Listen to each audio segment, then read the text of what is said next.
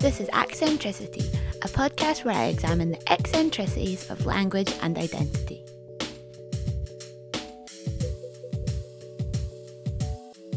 This is part one of a two part episode about multilingualism. In this part, I'll be asking Is it really confusing for a kid to grow up in a multilingual household? Or can having more than one language in your life actually do you some good? Why don't all humans speak the same language? The Old Testament explains it like this Once upon a time, after the Great Flood, we did. Then, as humans so often do, we got a bit big for our boots. We decided to build a city and a tower that would reach all the way up to heaven. God punished us by splitting us up into lots of different language groups, making it so that we couldn't understand each other. We were cursed with multilingualism, the curse of Babel. In my time researching language and education, I've come across this idea again and again in different forms that multilingualism is a curse. Or, if not a curse, then at least an inconvenience. In episode 2, you heard a bit from my friend Amelia, who's seven. She lives with her dad Kyle, her mum Ula, and her brother Daniel. Her dad's Scottish and her mum's Polish, and at home they speak a mixture of Polish, English, Gaelic, and Scots. When we had moved into Govanhill, one of the stories I remember was um, Ula being ill and asking me to take Amelia to um, a kind of drop in session to get Emilia weighed and measured. And it was in I think it was in one of the local church uh, halls. Yeah. and you kind of go along and there's the, the local health visitor there doing the, the weighing and measuring. And I remember going along to that and the health visitor at the session uh, asking me some questions and oh your wife is Polish oh well you need to make sure that your wife speaks only English then to, to mm. your daughter mm. because if she's going to go to school here you don't want her having the same problems as every other kid in Govanhill where they can't speak proper English when they go to school um, and at first I was really really taken aback by it um, and uh, kind of later into the conversation uh, I, I just you know thanked her very politely uh, for all of her advice um, and then told her very politely that I wouldn't be taking it and I thought she was absolutely wrong and that perhaps she should seek uh, to read some uh, academic literature before giving people such advice in the future. This story isn't that unusual. Lots of people, often people who mean well, assume that growing up with more than one language at the same time can be confusing for a baby and that therefore kids who live in the majority English speaking UK should hear only English for the first few years of their life. But the research on baby language acquisition produces some results that are maybe kind of surprising. My name is Antonella Sorace. I'm a professor of developmental linguistics at the University of Edinburgh. My research is about bilingualism uh, over the lifespan, so what it means to have more than one language at any age. So, do babies who grow up with more than one language grow up linguistically confused? Well, I think that's a very widespread misconception about, uh, particularly about child bilingualism. There are many people who think that uh, having more than one language too soon confuses the child, and the child ends up not speaking any language properly. Uh, and then later on, having another language may be a problem at school, particularly when uh, the language of schooling, you know, might be English, for example, or a different language. Now, there is no evidence for that in research. Research actually sends a very different message. The message is that even a very young baby can distinguish their two languages. And now we know because we, we, we have the instruments to study very young children long before they start saying anything. And so we know when they can tell the difference between the two languages. So this idea of early confusion is really not uh, very well founded at all. So, how are we able to study the linguistic understanding of babies who can't talk yet? Uh, with very, very tiny babies, even newborns, um, there are special kinds of uh, dummies. for example, that uh, are connected to a machine, and the dummy can measure the uh, frequency, frequency of sucking. So you play certain sounds from a language to a child when he's awake, and uh, and the child sucks on the dummy, and the machine records the the amplitude, the frequency of the sucking, and then you know playing the same sound, the same sound.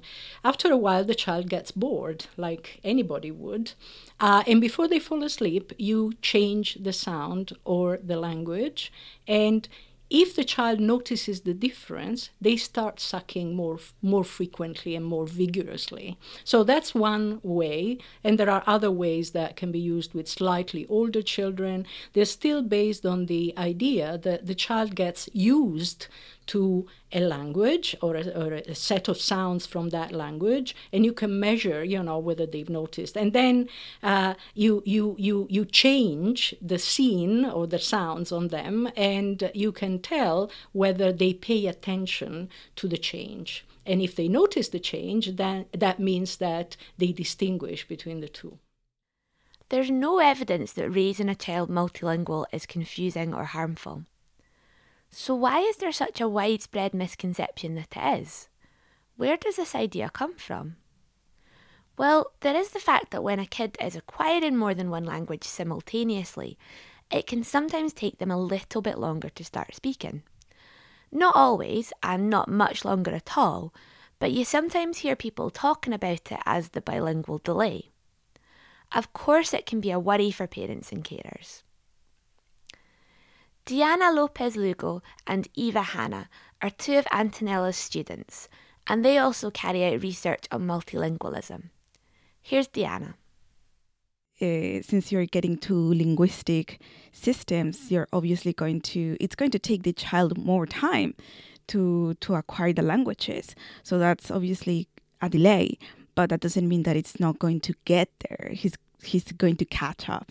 So so yeah, I mean bilingual children tend to be tend to have this delay during their early development, but uh, but I mean it's just a stage that that disappears. And it doesn't happen for every child. I mean it, and I think when it's it's unfortunate that the that the word delay is has a negative. But if you think that a child is processing input in two different languages, and so they're just taking more time because they're taking more input. I mean, so it's it's not a delay in a negative sense, and and they and they catch up. People also sometimes notice young kids mixing their languages, switching from one to the other within a single sentence, and take this to be a sign of confusion. Um, and there's also plenty of evidence that when children mix the two languages, for example, uh, that's not necessarily a sign of confusion because children mix for a purpose, for example. First of all, they mix only and mostly when they speak to other bilinguals and not when they speak to monolinguals because they know they're not going to be understood. Second, they mix for a purpose because borrowing, for example, a word from the other language can enrich the message in a way that only another bilingual can understand. Um, and so, even mixing is really not evidence of confusion. On the contrary, it's evidence of very good knowledge of both languages. Within bilingual communities, adults mix their languages. It's not a sign of confusion at all, it's just part of how people speak. My boyfriend John and his friends mix Gaelic and English all the time in conversation, because when everyone there understands both languages, why would you limit yourself to just one? When kids mix their languages, it's not because they haven't learned either language properly. They're using their languages just like adults do. So, the results of research on early multilingualism are pretty clear, but sort of counterintuitive. I think people tend towards simplicity, right? And so um, they think one language, if you've got one language that works, why would you use two? And if you if you're not an expert on child development, you would probably intuitively think that it would be confusing for a child because actually, to be totally honest, sometimes it is confusing to have two languages going on, but not in a. But I think people, it's maybe chaotic, but not in a bad way, if that makes any sense. So I think just sort of the if you're not an expert on the topic, I think people rely on on their intuition and common sense, which isn't always scientific. So it's easy to understand why misconceptions about early childhood multilingualism exist, even though they're not supported by empirical evidence. What about multilingualism for older kids? I did my PhD research with kids who'd moved from Poland to Glasgow and arrived in their new school in Glasgow totally competent in Polish, but without much experience of English. Of course, in cases like this, it's important for kids to get help to learn English and for them to learn fast. That pretty much goes without saying. What doesn't always go without saying is that there are also huge benefits for migrant kids in continuing to use their home languages alongside the new language. They don't realize how much this heritage language can bring to the community, to the individual, and the whole country, the whole economy of the country. Pavel is a teacher at Polska Szkoła, a Polish language Saturday school in Glasgow. So what they want to do is to assimilate Polish children or any children as quickly as possible, even at the cost of losing their heritage language. Polska Szkoła help kids to maintain their Polish while living in Glasgow. They teach subjects like maths, history, and geography in Polish to help kids keep up with their studies despite the language barriers they might face in their Monday to Friday classrooms. The kids continue to read and write in Polish, which otherwise they might not do. And they also help kids to keep in touch with their Polish heritage while living in Glasgow. If you look at individual, the person who knows more than one language can find very well can find better jobs and be more useful in, in this new job. See, for example, a community officer, uh, health and health jobs, even carers. In the future, we will have you will have in this country many Polish elderly people who may be willing, more willing to speak to someone in Polish. Mm. Even police officer, if the person knows the background and the language, can prevent maybe some events rather than fighting the crime. Mm. So that's it. And if you look at the level of the whole country economy, there is so many exchange of goods between Poland and UK. Poland is a great, a big producer of food, generally any food, and UK is importer. So this gives opportunity for developing businesses, jobs. The kids I worked with in my PhD research were overwhelmingly getting the message stop speaking Polish. They were sometimes told off for speaking Polish in school, sometimes other kids made fun of them for speaking Polish, and often they made the decision to stop speaking Polish themselves, telling me they didn't like speaking Polish because it's not useful or because it marked them out as different and foreign. I've heard about the cases, I think it was about eight years ago.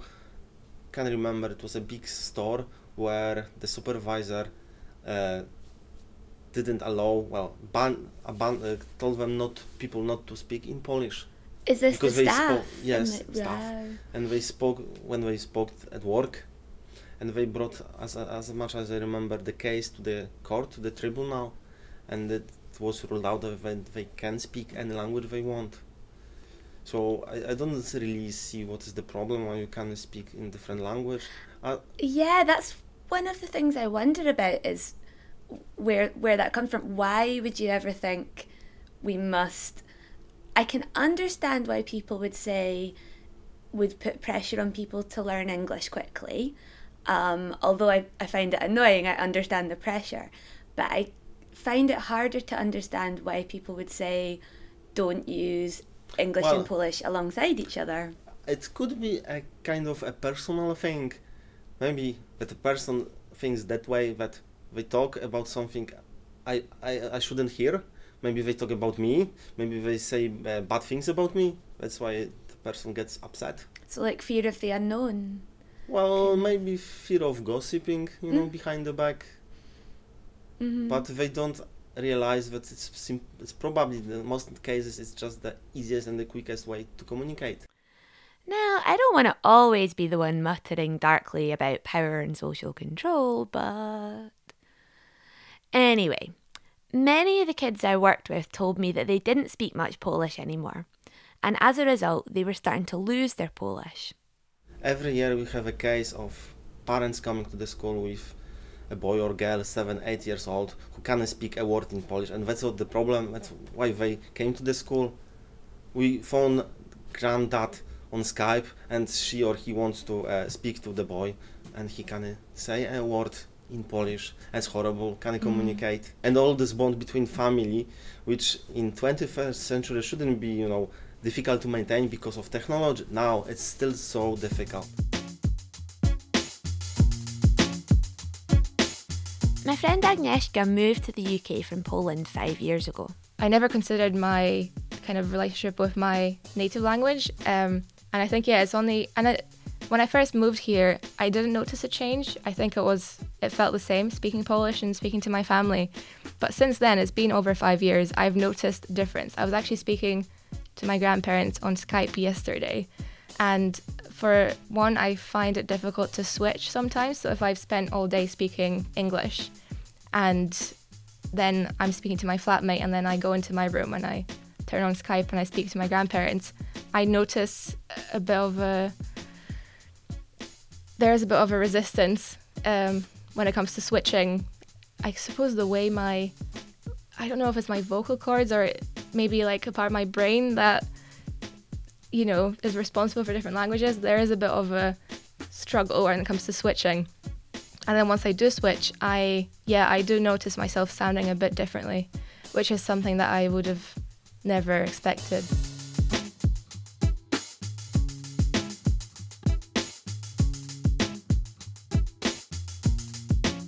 Uh, I forget words and I also sound different. I don't think it's a Scottish accent. I don't think it sounds like a Scottish person speaking Polish quite well. But there is a difference. I think it's I used to think it was subtle, but then my family pointed it out to me and I felt so I don't think self I don't think self-conscious is the right word. I felt okay about it, but it was so strange and I felt so vulnerable uh, once I heard that they noticed because you never expect your native language to be a source of struggle. And then once your own family point it out to you, it does feel a bit strange.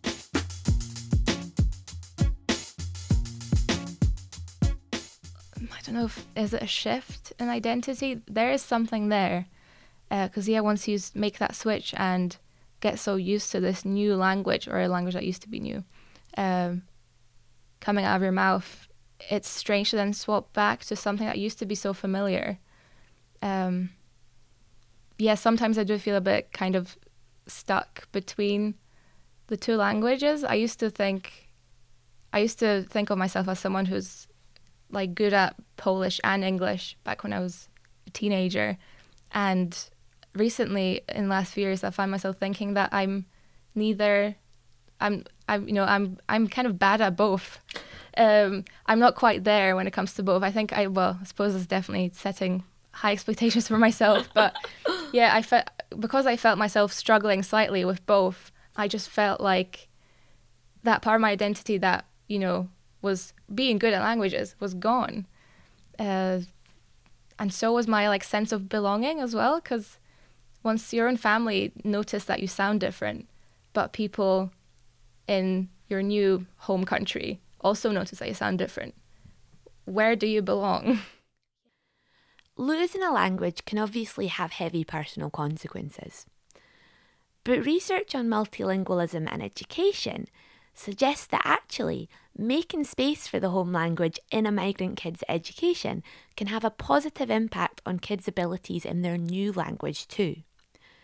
Intuitively, you might think that using just English all the time means more exposure to English, which means faster learning, but this isn't necessarily the case all families that support that continue um, that continue using the home language, it's been study after study has shown that the ch- the children do better in school when they continue to use their home language, and especially if they receive, um, if they're able to become not only bilingual but biliterate, if they're learning to read in the home language. That if you you know if you support bi- balanced bilingualism, that it's sort of the the sum is greater than the parts, I guess you get, you know, additional benefits. Of course, having lots of kids who are in the process of learning English presents a real challenge to schools. Again, this goes without saying. But it also presents an opportunity. Migrant kids who are learning English are in the process of becoming multilingual learners, and that's kind of amazing. The arrival of new languages in a school community is potentially a chance for everyone to learn. In my PhD research, I found that not only were the Polish kids I worked with learning the English and Glaswegian of their new community, but the Glaswegian kids were picking up some words and phrases in Polish too. Eva and Diana are part of a group which specifically aims to help refugees and asylum seekers negotiate the practicalities of multilingualism in the UK. A big part of the work this group does is helping people to find ways to maintain the home languages. So if continuing to speaking continuing to speak Arabic or Kurdish or or what whatever it is that they speak, wherever they've come from, um, if it's you know beneficial to their mental health to have that continuity, to have that link to the homeland that they've you know had that's been severed. Basically, the language is like a link that they can maintain, and um, and then yeah, in terms of giving them every advantage for their children going into school. That's what we're trying to to protect. So we're just trying to make there's so much goodwill towards refugees in Scotland I found and but a lot of it is for English based. And of course, you know, learning English is super important for refugee families for integration and everything, but it's it's um integration doesn't you know, it's not having the home language and integration are not mutually exclusive and that's so important to teach people that it's okay for refugees to keep speaking their own language. It doesn't take away from them learning English and being, you know, integrated linguistically with the with the local population. That those two things can happen at the same time. And in fact, it's better if they do.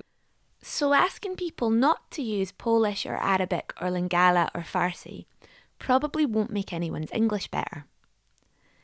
In fact, helping school kids to maintain their use of these languages might help with their learning of English and their overall educational attainment. The research tells us that using more than one language isn't problematic in terms of language acquisition or education. In fact, evidence suggests that not only is multilingualism not a curse, but it carries with it a number of potential blessings.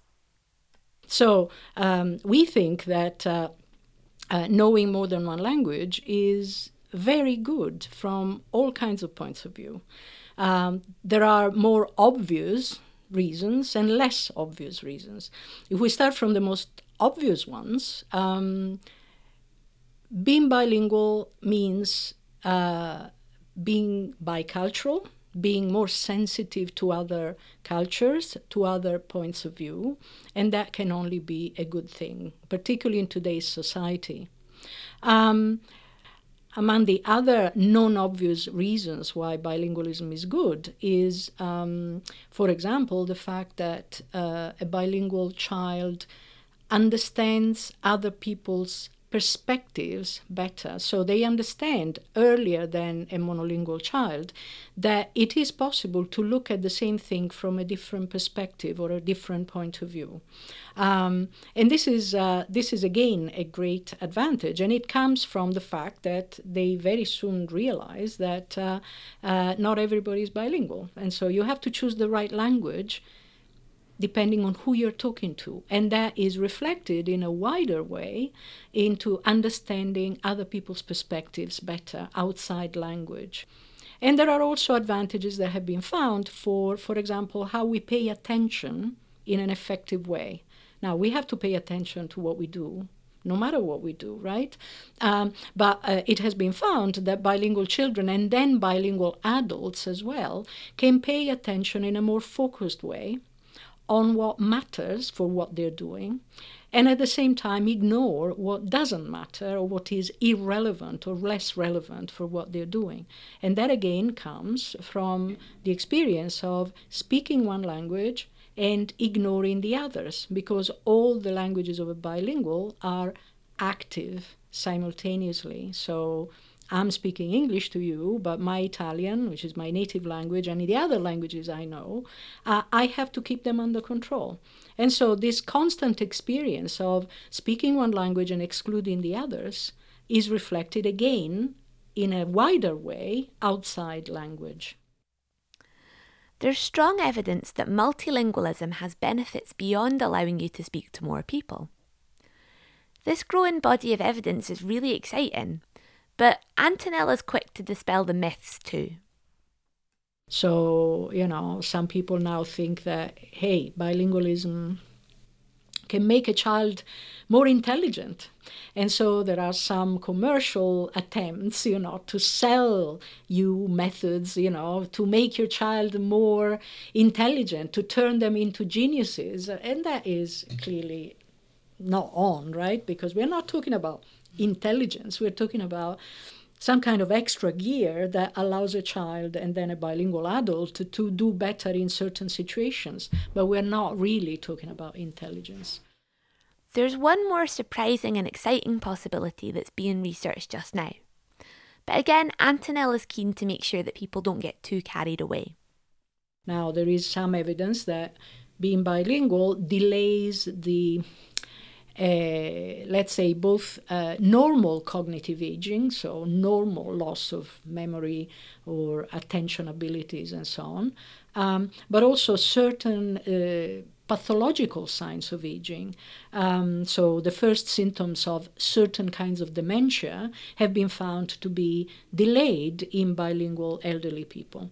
Uh, now, that doesn't mean that people, bilingual people, don't get dementia and that is very important. But unfortunately, that misunderstanding is gaining ground, and so uh, uh, there's no connection between being bilingual and, and having Alzheimer's or any kind of dementia. What we see is that there is a delay in the appearance of the first symptoms, and that is good enough. It's good enough if it gets, obviously, we need more research in any of these fields, but if it gets reinforced by fur- further uh, results, it means that, uh, well, you know, there are more and more people living longer and longer. And it means that many people may have a longer period of independence and autonomy, even if they are unlucky enough to get, to get dementia. And by the way, this delay in the appearance of the first symptoms of dementia isn't limited to people who've grown up with multiple languages. Learning a language later in life could offer protection too. In response to this evidence, the social enterprise Lingo Flamingo recently launched a programme of language classes for older people living in care homes across Scotland. So we're not saying that bilingualism is magic and it's a magic cure, you know, for everything, but we're saying that it's a very available experience, probably more available than other experiences. And so if there if there are places where, you know, they have another language, a minority language, for example, they should regard it as a fantastic resource rather than a problem. Multilingual societies, you know, should be regarded as an opportunity to develop multilingualism rather than as a set of problems to solve. Of course there are challenges, mm. but also many advantages that people underestimate. Not speaking the dominant language in the place you live can obviously present you with practical challenges. We know that. But anyone who's in the process of learning a new language has a whole range of potential advantages in front of them. Multilingualism is not a curse, far from it. In part two, I'll dig a bit deeper into why a dominant ideology still exists in the UK, which views multilingualism, or certain kinds of multilingualism with suspicion, contempt, or confusion. Tell me about your experiences with multilingualism at AccentricityPod on Twitter, Instagram, and Facebook. Massive thanks to everyone who helped me make this episode. Antonella Sorace is the founder of a global research network called Bilingualism Matters. They study bilingualism and language learning and communicate what they know to enable people to make informed decisions based on scientific evidence. Diana and Eva also work with the Edinburgh branch. Pavel is a teacher at Polska Szkoła, a community language school which helps kids to learn and maintain Polish while living in Glasgow. Agnieszka Czeka is a writer who writes on a variety of topics, but among them, her experience of moving to the UK from Poland. You'll hear more from her in part two. You can find links to more information about Bilingualism Matters, Polska Szkoła, Agnieszka Czeka, and Lingo Flamingo in the episode description. Thanks to John McDermott for production support and to Seb Philp for the music. Thanks to Don Cody, Ross Christie, Alex Bannatyne, and Gemma Doran for the most recent donations to the podcast. Thanks for listening and enjoy part two.